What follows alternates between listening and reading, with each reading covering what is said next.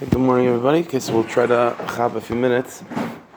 so on page uh, Mem Zion, the, the middle of the first paragraph, we'll just go to the, the next paragraph from the above. So until now, he's been talking about again the theme of this of this whole parak has been sort of trying to to give us a, a little bit of a. Um, uh, we're not even in the practical side of it yet, but just to sort of give us the idea that to make the most basic machshava, the most uh, fundamental ideas that that are the bedrock of our Yiddishkeit, which is that Hashem is our creator, to make that not just the bedrock of our Yiddishkeit, to make that a, a, a, consciousness, to make that something that's real, that's tangible, something that's that not just why we're doing it, but that's that's the entire world that we're doing it in. You know, and the muscle that he gave uh, yesterday was that there's differences between you, know, you could you could see food in front of you, but there's actually eating it and being satisfied from it. So you could sort of know that there's a creator, and that could be the motivation. But to be satisfied, to be deeply satisfied by that, and to feel um, like a spiritual, uh, uh, you know, nourishment from that piece of information. That's what we're talking about. And again, and the key that he mentioned from the very beginning was to keep it very simple. The more pashit, the the sentence, the more pashit the mantra, you know, the more pashit the idea, the more it'll resonate in the pnimis pnimis of the nefesh. The deeper you go in the neshama, the more pashit it is. so that's what he was talking about before. So let's see, uh, piece nun vav. Hapasik omer the pasuk says Tamur ukitayv Hashem. This is really an explanation of why he gave the mashal in the previous piece. The pasuk says Tamur ukitayv Hashem. Taste, come in, come in. Uh, Tamruk, uh, taste and see that Hashem is good. I mean, taste. It's a funny way to describe it. But Allah Adam Litaim Valiris is a toiv Shabakadosh Baruch Yisbarach Shemay person should come and taste and see how good it is to be a yid. This is the difference. Like, until, you know, it's funny. Like until now, you could read this whole sefer really with a very strong sense of like, oh, this is like this is an undertaking, and it is. It's not. It's not necessarily easy, but it's gishmak. It's very good. It's very good. And so th- this is th- this is something that a person that that really like plunges into avodas Hashem in a optimistic way and really wants to take it on. Slow, obviously, in the beginning, it's something that's not necessarily the easiest of things, but it's deeply satisfying. It's deeply satisfying, you know. And that's uh, Tamru uh, Hashem. Eich yachal adam litam, says, how do you taste Hashem? What does that mean? What it's the food that you uh, swallow and you taste. Obviously, it doesn't, you know, it's obvious. If it's just informational, right? If if Hashem being our creator is just uh, something that we that we know, and uh, you know, it's it's the motivation behind things. Yeah, shalitam, it's not something you can taste. Ulam kasher yedu yeda shalev, but if it's a knowledge of the heart, and again, this with, comes with practice and time and keeping it simple and just reminding yourself over and over and, and reminding yourself before you do a mitzvah, why are you doing a mitzvah, why I'm doing this, what is the mitzvah? The mitzvah is a way to connect to my Creator. Not just something that the Creator told me to do. This is the doorway to the Creator. This is what it is. It's 613 passageways in order to access that world that's called the Creator then the neshama feels it, and slowly but surely it'll resonate to the heart. It'll it'll come out. It feels that experience. Time time ariv, and it and it tastes in it a sweet taste. The zayru, and then you'll be able to see. This is something I mentioned also uh, from Rabbi Nachman. Rabbi Nachman says that I'm thinking about on Sukkot that the more a person has this pneumistic avoid of tamru kitayv Hashem, the more Yiddishkeit becomes not just enjoyable, but but but but. Uh, the, the less heavy, the less heavy it becomes. And, and Rabbi Nachman makes a parallel. He says the less connected you are to the pnimis of Yiddishkeit. And I don't mean Kabbalah. I'm saying the the fact that Hashem is your creator. The less connected you are to that, the more chumras you need. The more the definition of Yiddishkeit is, and the definition of frumkeit is how much you do and how and how heavy it is. But the more connected you are to pnimius, the less you need to be machmer, because the chumras are the, the, the the taikif, the strength and the connection to Yiddishkeit is more inner. He connects it to the pasuk um, uh, by Mitzrayim. It says, they couldn't hear Moshe, ruach kasha. Ruach, if there's uh, not enough ruchnias, avayda kasha. Then all of a sudden you have to have tanesim and sigufim, and you have to be machmer and chumras. That's all because kaitzer ruach. But if there, in other words, it's a give and take. a person has to have chumras in Yiddishkeit. But if, if but, but it depends what Yiddishkeit means to you. You know what I'm saying? If, if Yiddishkeit is something that's purely tangible, If it's purely chitzonius, then chumras mean more stringencies the way we think of it. But if Yiddishkeit is a, is a pneumistic thing, it's an experience of Tamru Ketayv Hashem, then all of a sudden, you know, it doesn't need that. That's why, I, whatever. There's a lot of examples like this, but but pneumistic Yidden don't uh, aren't uh, particularly the biggest machmirim in the world, and and it's not because they're not machmir. It's because what Yiddishkeit means to them is beyond the the the chumras on the outside.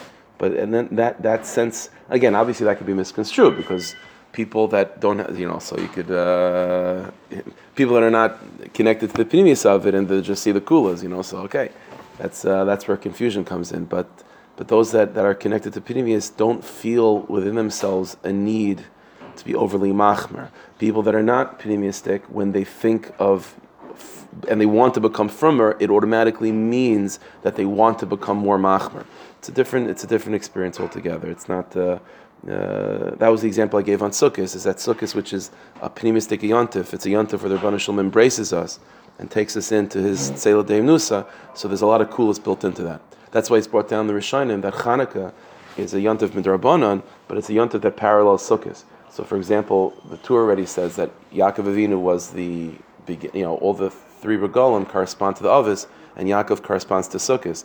it says in Pasuk already that after his meeting with Esav, he goes to Eretz Yisrael, whatever, and uh, he goes to a place and he sets up uh, sukkahs for his sheep, and he calls it sukkahs. That's the first place of sukkahs you have is Yaakov Avinu. and we also know that Yaakov Avinu is connected to Hanukkah. Hanukkah and sukkahs are related to each other. Yaakov Avinu, Parshas Vayetze, makes of Matseva, and his first sort of um, uh, build the, the, the, first thing that he does, and the first thing we really have in terms of establishing Chanukah Sabayis of building the Beis Hamikdash, because that stone that he sets up in Parshas Veitzei is eventually going to be the cornerstone of the Beis Hamikdash. V'yitzak Shemin al Raisha. Of all the sacrifices, he pours oil on it. It's a reference to Chanukah. So Chanukah, the Pachach Shel Shemin with Yaakov Avinu. There's a lot of Yaakov Avinu and Chanukah are connected to each other. So. He goes after the Pachim Kitan, and that's a Pachach Shel Shemin. Just as Sukkot is a yontif on a derisa level, which is all about us going into the inner world of Hashem, so Chanukah is also about uh, uh, Atayra. Chanukah is Chanukah is a you know is a celebration of Pneumius Atayra. That's why you know it's a they, they, there's a there's a mimer that's attributed to the Baba Sali that the Baba Sali said that Chanukah is hundred times greater than Purim. That's the Baba Sali said, hundred times greater than, than Purim. So the question is a table is not a hundred times better than an apple. Like there's, you know, to compare things and to say one is greater than the other, they have to be related to each other. What does Hanukkah and Purim have to do with each other? So the way the the Talmidim explained is that Purim was the uh, part of Purim was Hadar Kiblu of Mechashverish, right? That the Jewish people reaccepted the Torah from love on Purim. so the way they explained is that Purim, the Jewish people accepted the Torah out of love, the Nigla of Torah. Chanukah is when we accepted the Nister of Torah out of love. All the holy of Chanukah is the is the the Yavanim is all about superficiality, superficiality in living, superficiality in Torah, and Chanukah is about Pnimius.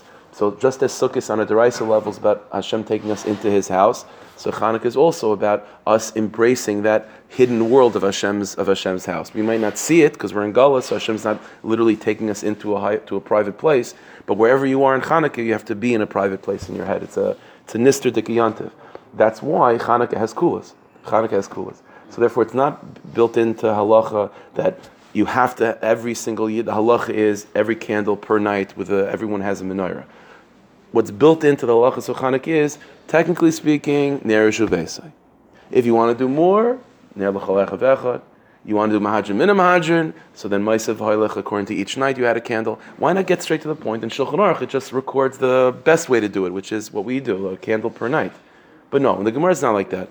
Chazal wove into Hanukkah that you don't have to be so machmer. It's good to be machmer. It's mahajim. We all do mahajim and mahajim. But technically speaking, near echad, it's built into Hanukkah that if you that if it's a shasa sakana, you light the candles inside your home, not by the door. What type of business is that? The mitzvah is to light by the door. You can't do it. Okay, it's an oinus. But no, woven into Hanukkah is kulas. Why is Hanukkah full of kulas? Just like Sukkot is full of kulas. The answer is any yontif that's pnimius, it doesn't mean that you're being makel. It means you're being machmer pnimius. And you're not being you're not being uh, overwhelmed by the particulars, by the particular chumras, allowing space for, for, for the pneumistic and neshama to breathe.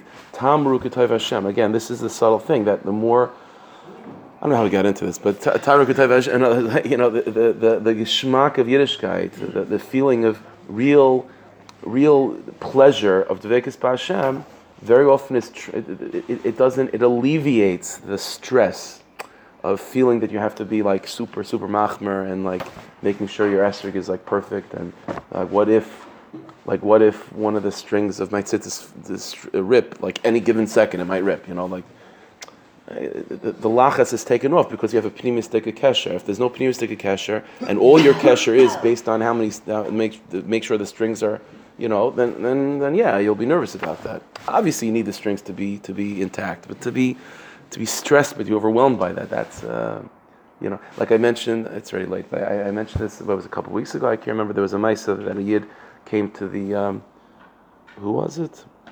Amshinov Rebbe, a Bacher came to Amshinov Rebbe, right? The Bacher said that he want, you know, he's trying to stay up late at night, and you know, he keeps on falling asleep, and he wants to stay up too late to learn. And what's a, a bracha, a skula, whatever it is to stay up late? So Amshinov said, if you're tired, go to sleep. If you're tired, go to sleep. Like, why is the Bacher pushing himself like that? It's good to push yourself, but when there's a pneumistic uh, connection to Yiddishkeit, then then then okay, you know, you, you don't have to. Then when you go to sleep, it's also avoida. It doesn't mean that you always go to sleep. But it means that you don't feel the pressure that if I don't stay up, if I don't push myself like everyone else in the yeshiva is pushing themselves, then I'm going to go to Gehenna. Like that's not that that that lachatz is taken off. That's what Hanukkah is. So it doesn't mean to be makel. It means to be machmer pnimis. That's what it means. It's not. It's not you're being. You know. It's, it's always a give and take. You're being machmer one thing, and make on something else. Be makel one thing, be machmer on something else. So it's uh it's geschmack to be. And you just you know.